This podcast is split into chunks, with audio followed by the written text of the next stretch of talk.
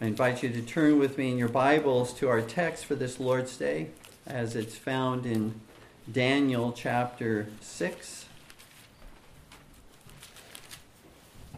verses 11 through 17.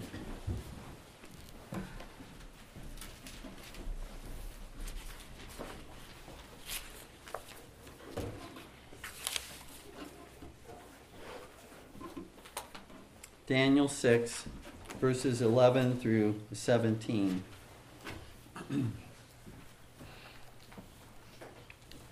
then these men assembled and found Daniel praying and making supplication before his God.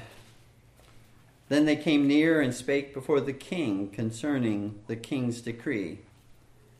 Hast thou not signed a decree that every man that shall ask a petition of any god or man within thirty days, save of thee, O king, shall be cast into the den of lions? The king answered and said, The thing is true, according to the law of the Medes and Persians, which altereth not. Then answered they and said before the king, That Daniel, which is of the children of the captivity of Judah, regardeth not thee, O king, nor the decree that thou hast signed, but maketh his petition three times a day. Then the king, when he heard these words, was sore displeased with himself, and set his heart on Daniel to deliver him. And he labored till the going down of the sun to deliver him. Then these men assembled unto the king, and said unto the king, Know, O king, that the law of the Medes and Persians is that no decree nor statute which the king establisheth may be changed. Then the king commanded, and they brought Daniel and cast him into the den of lions. Now the king spake and said unto Daniel, Thy God, whom thou servest continually, he will deliver thee. And a stone was brought and laid upon the mouth of the den. And the king sealed it with his own signet and with the signet of his lords, that the purpose might not be changed concerning Daniel.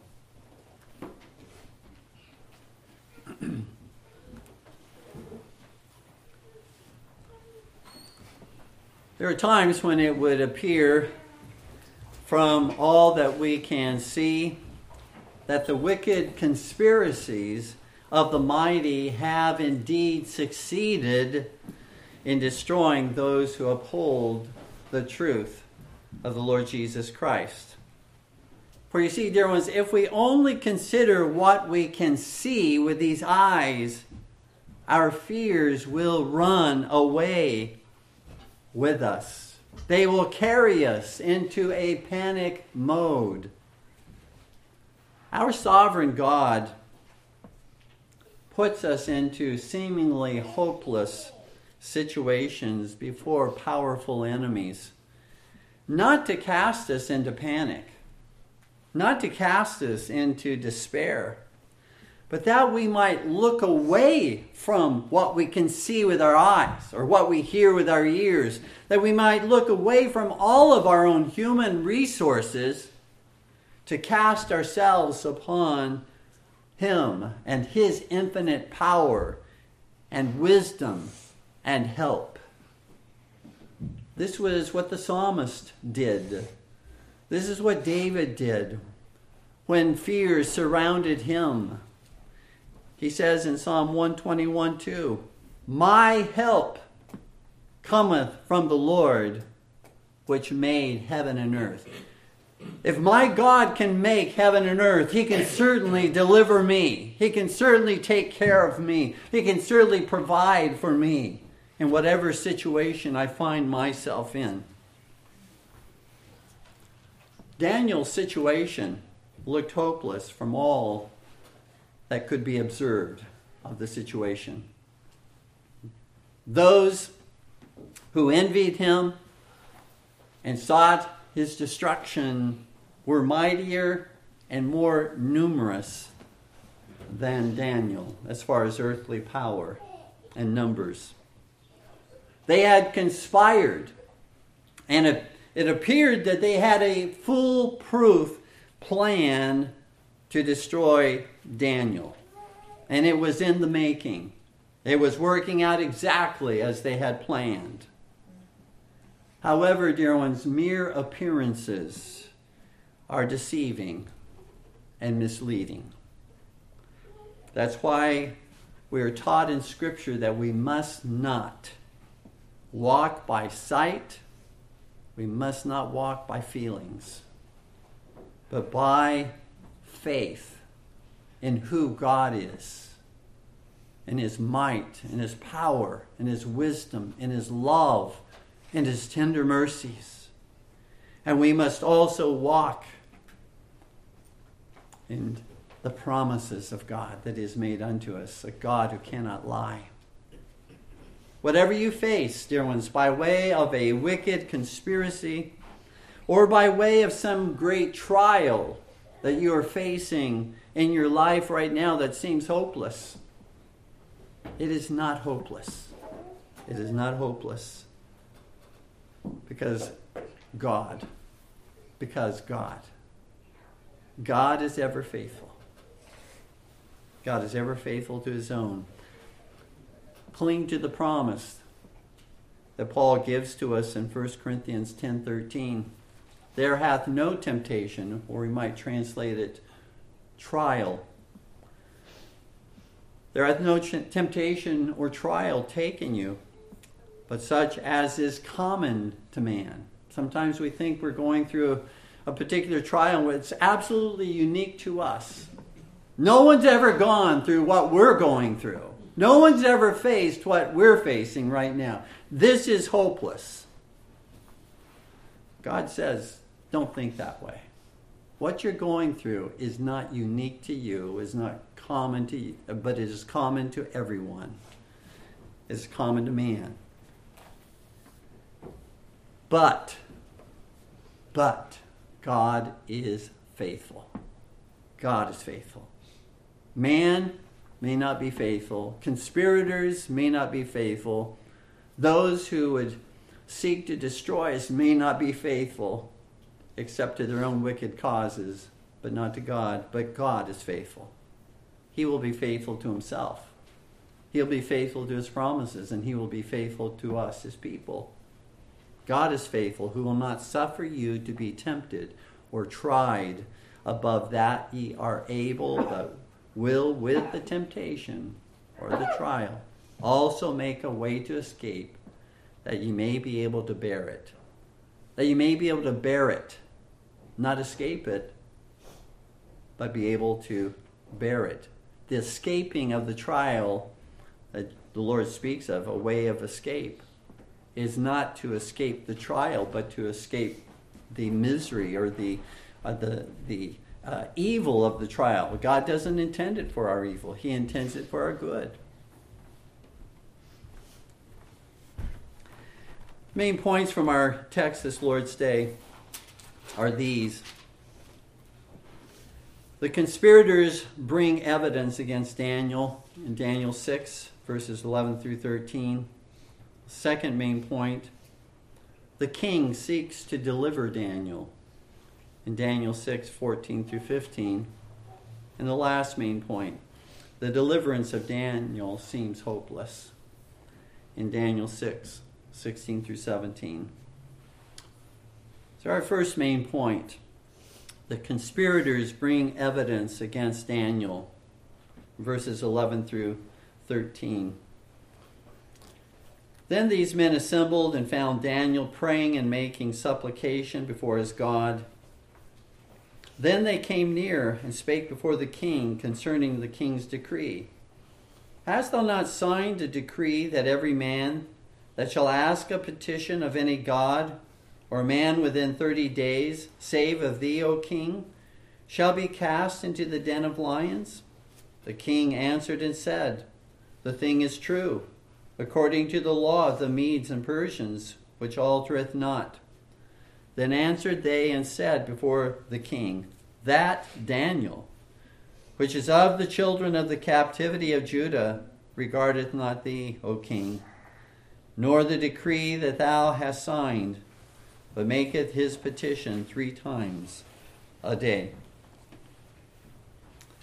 Just to bring us uh, kind of up to where we began our text this Lord's Day, you recall that a wicked conspiracy had been formed by those who hated and envied Daniel because of his righteous, his, his excellent spirit, we read, and because uh, the king had purposed to elevate Daniel over uh, the others, um, the other leaders, the other presidents. There were three presidents, Daniel was one of them.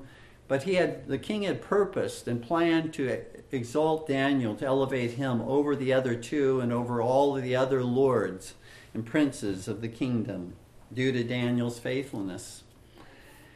And so uh, a conspiracy was formed. They searched and they searched and tried to find something, anything that they might use against Daniel uh, in the administration of his government duties uh, but they could find absolutely nothing of which to accuse him. We read in verse 4, Daniel 6 4. And finally, they, they concluded they must frame a law that would force Daniel to disobey the king's law in order to obey God's law. Because they were convinced of Daniel's character and his testimony and his witness. He's not going to disobey God's law. So if we can frame a law that would pit him against the king uh, in obeying God over the king, then we've got him. We've entrapped him. In verses 5 through 7, this is noted. The king was actually flattered, I believe, by this law. And that's why he signed it, because no petition was to be made to any other person or to any other God except to him for 30 days. And so this was a matter of flattering the king in order to get the king to sign the decree, making it irrevocable according to the law of the Medes and the Persians. Not even he, the king, could change the law once he signed it according to verse 9. Upon hearing the decree, Daniel uh, altered not at all his regular private worship, which he offered to God.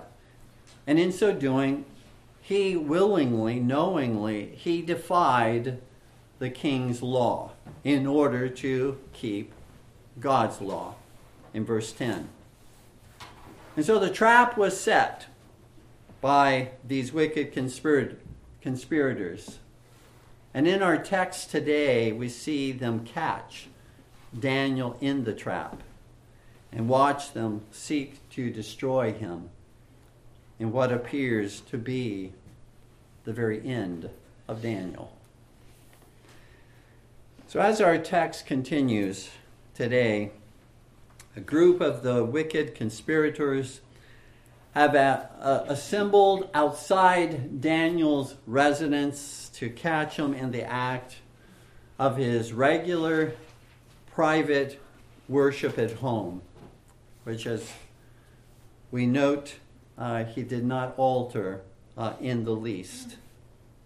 In verse 11, and in verse 13, then these men assembled and found Daniel praying and making supplication before his God. And then they took the matter uh, to the king in verse 13. They set this trap for Daniel. And you know, they set the trap, but he willingly walked into it. He knew what he was doing. He knew that there would be consequences for him walking into their trap. He didn't walk into it unwittingly, unknowingly, but he walked into it knowing that the worst, as it were, could happen by way of his own life.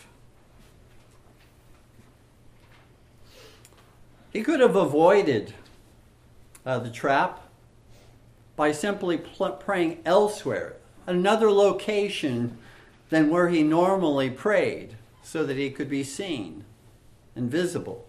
He could have avoided. Why didn't he avoid that? Why did he willingly walk into that trap? Well, I would suggest he did so in order to leave for us a testimony that we need not fear what man can do unto us when we honor the Lord above all and obey his commandments supremely. We need not fear man and what man can do unto us. I suggest, dear ones, rather let us fear in disobeying God. Let us fear taking the easy path rather than taking the faithful path. The easy path is usually taken because people think there are no consequences to taking the easy path. But I dare say unto you that the easy path in following our feelings always has worse consequences than taking the hard path. Whether those consequences be now or later as we stand before God.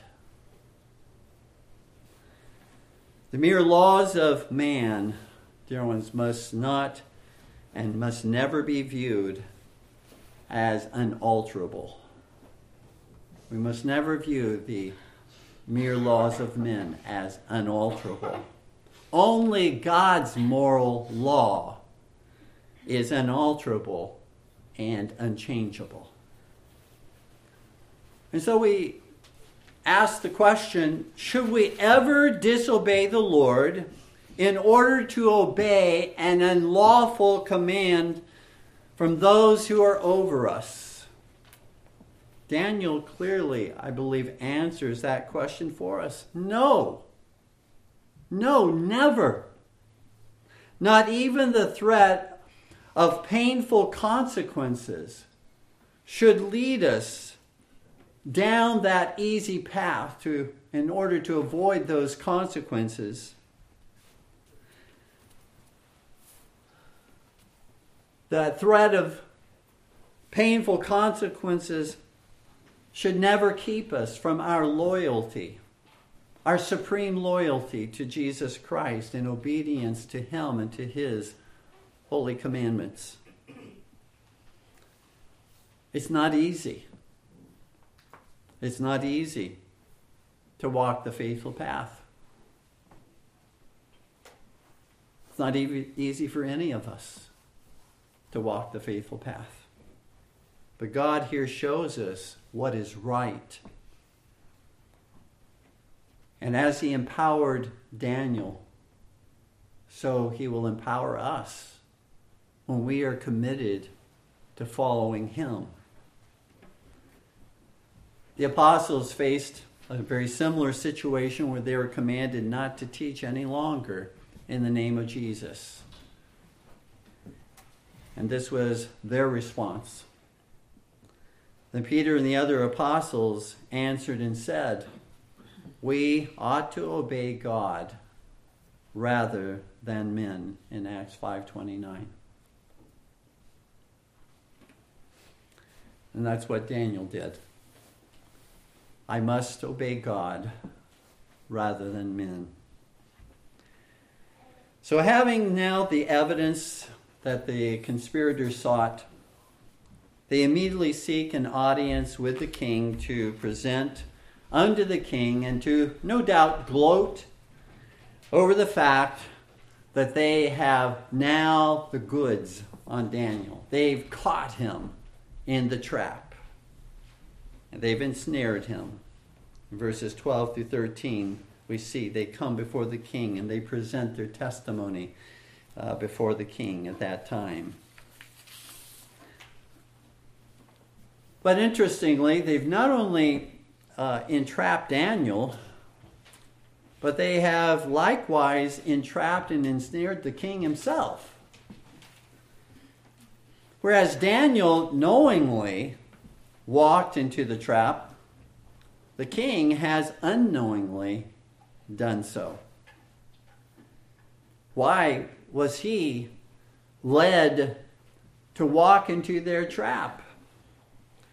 Well, very simply, his pride was flattered by the law that they wanted him to sign. That only for 30 days, people should only come to him with any petitions, that he would be like God. He was flattered by the law, and he was blindly then led into the trap. And, dear ones, this is where flattery leads us. It's where flattery leads us, it ensnares us. Proverbs 20, 29, verse 5 states, A man that flattereth his neighbor spreadeth a net for his feet. That's what flattery is all about. It's seeking to spread a net for a neighbor's feet, to ensnare them, to entrap them. Let us be careful, therefore, to avoid ourselves using flattery to ensnare others by our boasting about them so that later on they will help us in some way. A tit for a tat. What we say to others, dear ones, must be sincere. What we say to others must be meant to encourage them, not expecting anything from them for the encouragement we give to them. Flattery, dear ones, is at least two things. Flattery is deception. Flattery is a deception. And secondly, flattery is a manipulation. Flattery is a deception because it's insincere.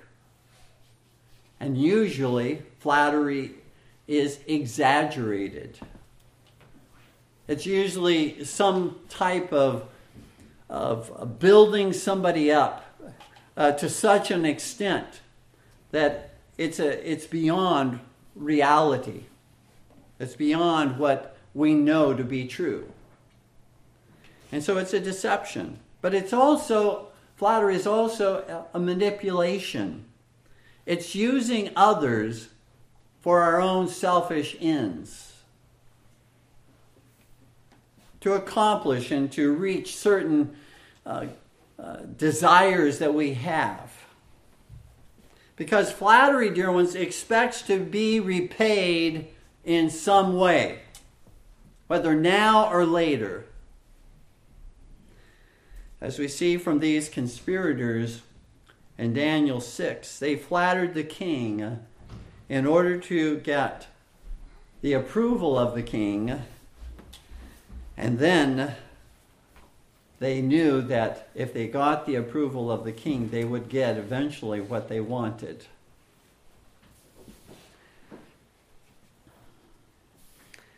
How many sinful compromises have come from flattery and building up someone's ego or building up someone's lusts. How many immoral relationship uh, relationships have begun by way of flattery? You're the most handsome or you're the most beautiful. You are this, you are that which leads again to getting what one ultimately wants. It's grooming another person in order to get what one wants. Flattery is. How many occasions for gossip have begun with flattery? Oh, I know I can trust you. Uh, you are one who will not uh, tell anybody else what I'm about to tell you. And so begins with flattery, and gossip is passed on. Or at the office or at work, how many times is lying and cheating or stealing on behalf or for the boss begin with the supervisor, begin with flattery, trying to flatter the employee. Dear ones, I, in all earnestness, ask, pray for me, and encourage me to be faithful, but do not flatter me. Do not flatter me. I have enough problem with pride as it is. I do not need any help by way of flattery. My pride doesn't need any help by way of, uh, of flattery. But let us also, dear ones, be careful that we ourselves are not entrapped. Not only that we not entrap others by way of flattery, but we ourselves are not entrapped by the flattery that comes from others. Let us be wise, thinking to ourselves, why does he or she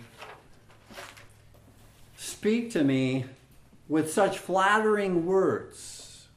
What does he or she want from me? What loyalty from me does this flattery expect later on? You see, ones, when we yield to flattery, we do so because we want our pride stroked.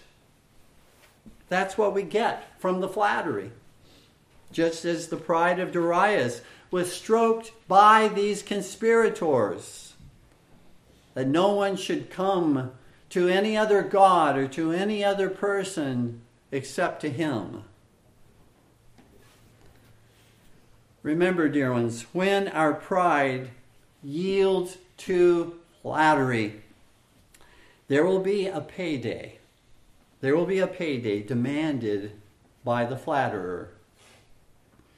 As was true here when the conspirators now assemble before the king with their demand that the law be executed against Daniel.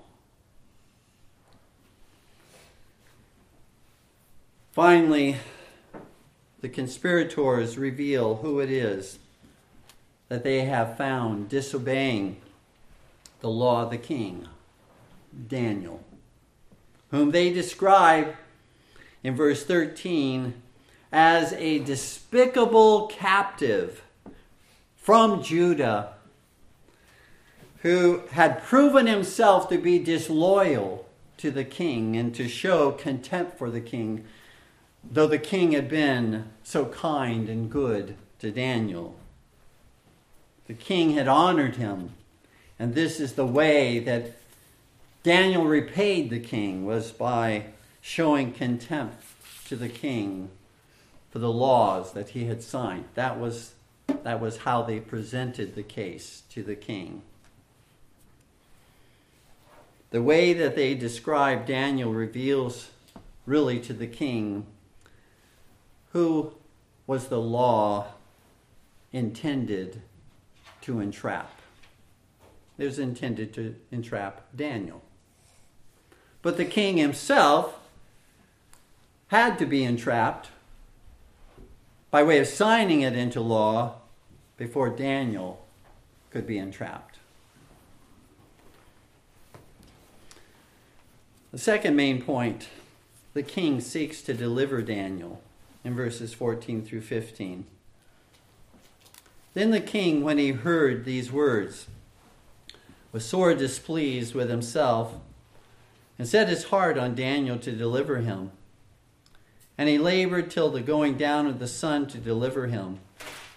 Then these men assembled unto the king and said unto the king, Know, O king, that the law of the Medes and Persians is that no decree nor statute which the king establisheth may be changed.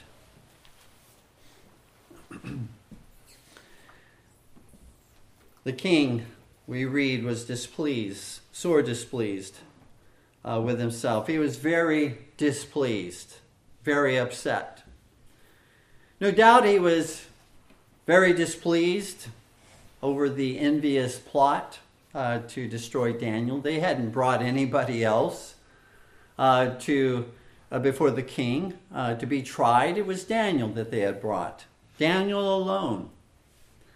But he was also, uh, no doubt, displeased with himself uh, that he had, in, in effect, unwittingly signed Daniel's death warrant by way of this wicked law.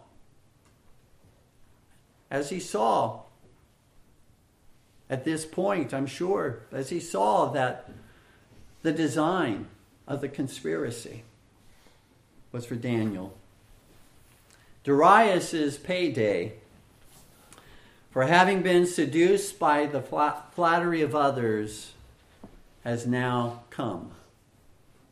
Receiving flattery strengthened the pride of Darius rather than subduing his pride.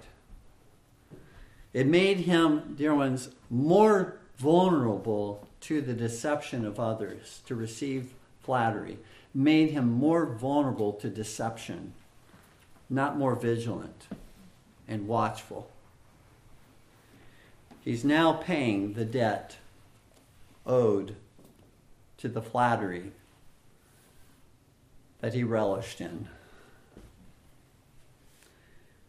It's hard, dear ones, for all of us. It's hard for us.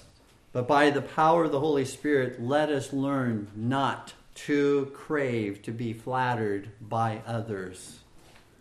Because that's our natural tendency, our natural nature, sinful nature, craves to be flattered by others. But let us learn not to want and crave and desire to be flattered. Whether it be about our appearance, flattered about our appearance, whether about our, our intelligence, our success, whether about our possessions, our bank accounts, whether about our knowledge of the truth, whether about our growth in holiness, whether about the way that we have raised our children, whether about our gifts and abilities, let us not crave to be flattered about these things. It is a trap. It is a trap. Receive receive sincere encouragement that comes from others who simply want to build us up and strengthen us in persevering in faithfulness and holiness. Receive sincere encouragement with humility of mind and give glory from the heart to the Lord for what He's accomplished in your life. Beware always of giving preferential treatment to anyone based upon what they say about you. Seek to treat everyone justly and always endeavor to speak the truth in love without partiality.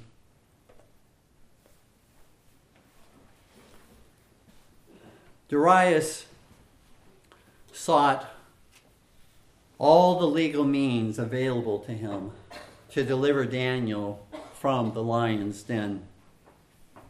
The fact that Darius was entrapped by these conspirators, he could not even use that, that he was entrapped. He could not even use that to overturn the law that he had signed in order to deliver Daniel.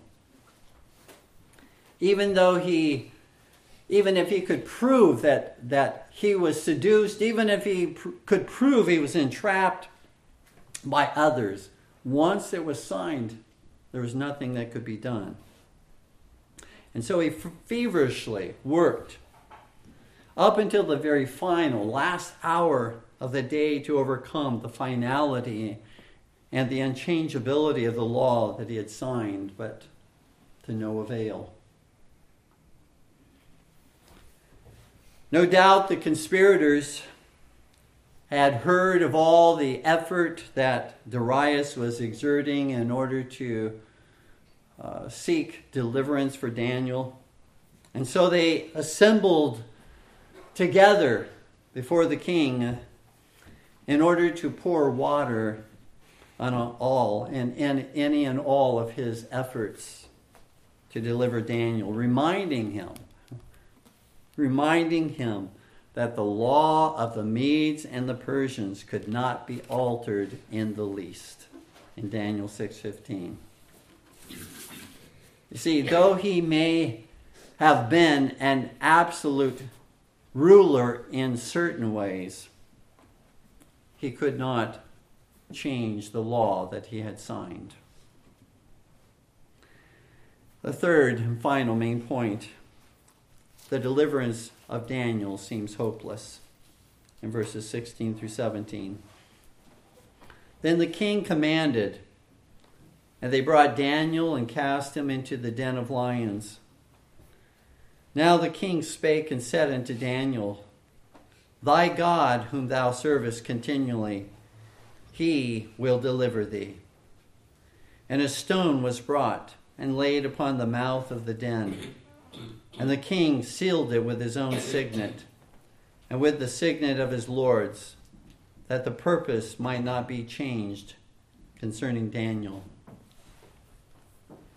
With all legal means and human hope now exhausted, the king resigned himself to carry out this wicked law against a just man in order to maintain his royal power. That was what was most important to him because he was not willing, again, to suffer any loss on his part, but in order to maintain his royal power. You see where his heart ultimately was. Even though, again, it appears that he did care for Daniel, at least up to a certain point.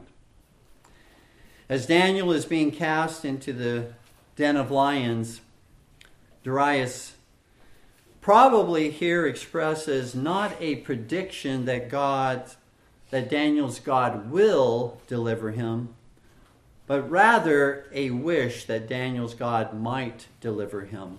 That is also another uh, interpretation of the words that we find in, in the authorized version which speaks of God will deliver, but another um, viable interpretation is that God might deliver, and that probably is more likely what was said.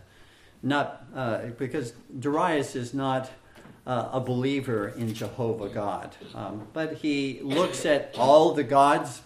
Uh, he's a polytheist. He looks at all of the gods as having some purpose, as perhaps in some way defending uh, those that call out to him. And so uh, that, again, most likely was an, a wish that was expressed by Darius to Daniel. And finally, the stone is placed over the lion's den and sealed with the king's royal signet, probably wax with an impression of his ring into the wax, as well as that of the lords', uh, uh, which basically uh, ensured that if anyone tampered with that seal to remove that seal, uh, that their life was in jeopardy. They would lose their life uh, in tampering with that. If they try, anyone tried to set Daniel free, uh, that would be uh, at the cost of their own life.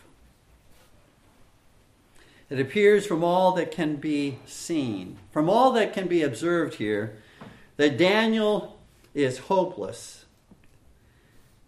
and has fallen into the conspiracy of the wicked with no hope of escape. That is what there walking by sight walking by hearing, walking by feelings would tell us there's no hope, Daniel. There's no hope for Daniel. Would that not be the case? Would that not be the case when you or when I walk by mere sight, walk by feelings, walk by merely what we hear others say? That situations look totally hopeless. There's no way out. But, dear ones, in Scripture, we are taught not to walk by sight. We're not to walk by our feelings. We are rather to walk by faith in who God is, in His greatness, His power, His might, and in His promises that He cannot break.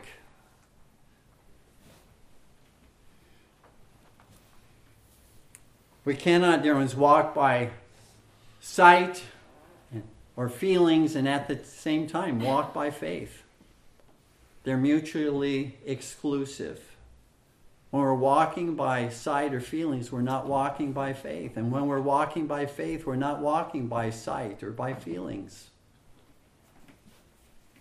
Walking by sight and feelings, dear ones, leads to worry leads to panic, leads to despair. Whereas walking by faith in who God is and what has promised, that leads to rest, leads to peace, it leads to hope.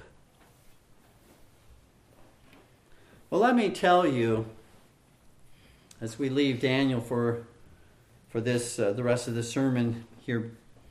Let me tell you about another seemingly hopeless case, at least hopeless to the sight of man. And it's about Jesus Christ. Jesus willingly walked into the trap of the Pharisees, of the Sanhedrin. He suffered crucifixion and death upon a cross out of love for his people in order to set his people free from the guilt and condemnation of sin. He was buried in a tomb, not in a lion's den, but in a tomb in which his enemies and conspirators rolled a stone over the tomb and they sealed it with the governor's seal so that none would try to remove the stone from out of its place upon the pain of death. And guards were even set about the tomb to prevent his body from being taken from that tomb. From appearances, it seemed hopeless. That's what walking by sight would tell us. It's hopeless. Jesus is dead He's in the tomb, and even his disciples at that time believed it. But walking by faith tells us that it was impossible for death, for the tomb, for the large stone that was rolled over the tomb, for the seal that was put upon the tomb, and, and the soldiers that kept the watch over the tomb. It was impossible for them to keep Jesus in that tomb. He gloriously arose from the dead and revealed himself to many witnesses for 50 days until his ascension into heaven. And he arose in order to demonstrate that he is the Son of God. He has the power over death and life.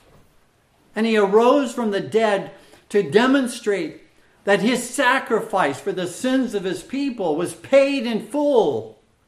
Not one sin can be brought against the charge of God's elect, for it is God that justifieth.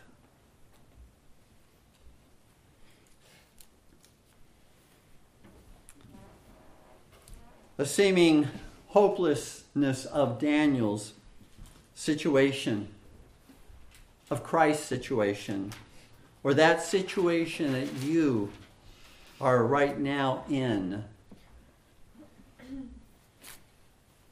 That hopelessness, dear ones, in Christ is vanquished. It's vanquished because of the resurrection of Jesus Christ. Therefore, walk not by your feelings, walk not by sight, but walk by faith in the power, in the wisdom, in the mercy, and in the promises of Jesus Christ. Listen not to the enemy who would whisper, as it were, in your ear that what you are experiencing right now is hopeless. That's what he wants you to believe. It's hopeless. God's deliverance to you or to me may not come in the way that we want it to come.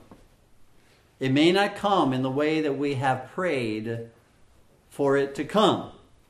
But God's deliverance through Jesus Christ is promised to all who look in faith to the Lord Jesus Christ, who look in faith to the crucified and to the resurrected Christ. And that deliverance comes chiefly, supremely, it's a deliverance from bondage to sin bondage to fear, bondage to worry, bondage to despair, bondage to loneliness.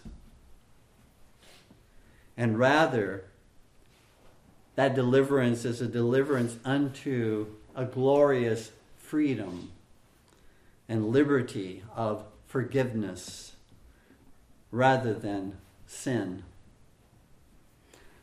a glorious liberty of courage rather than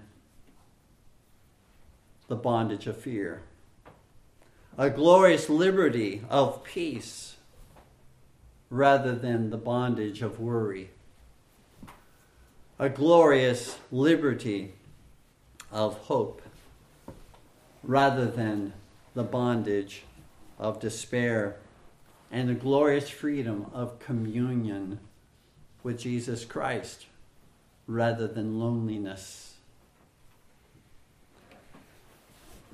Understand that hopeless and impossible are not even in God's vocabulary. He's the God that works that which is impossible to man. He is sovereign and he can do whatever he in his wisdom and his righteousness wills to do. That's the God of hope that we serve, even in the face of all manner of conspiracies of the wicked that are brought against us. God be praised. Please stand with me in prayer.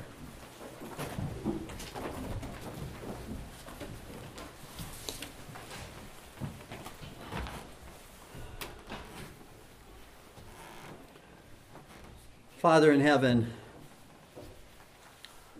we look to thee, we praise thee that thou hast revealed thyself again through thy word to be the God of hope, a God who works not by what we can see or feel, but who works according to his own holy and most wise will. Lord, our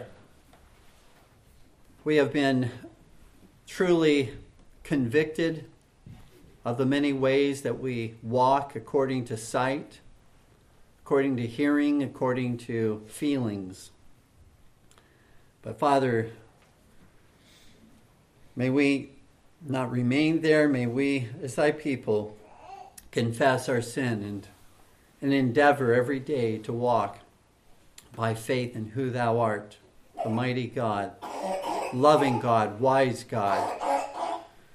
And may we, Lord, walk in faith, clinging to thy promises, clinging to thy promises, who art a, a God who cannot lie, with whom it is impossible to lie. We pray, Father, that Thou would bind up our hearts today. Thou dost know whatever it is that we're going through, and Thou hast given to us this, this example of, of Daniel, Lord, to encourage our hearts. Not to flatter us, but to encourage our hearts. Father, we ask that Thou would hear us. In Jesus' name, amen.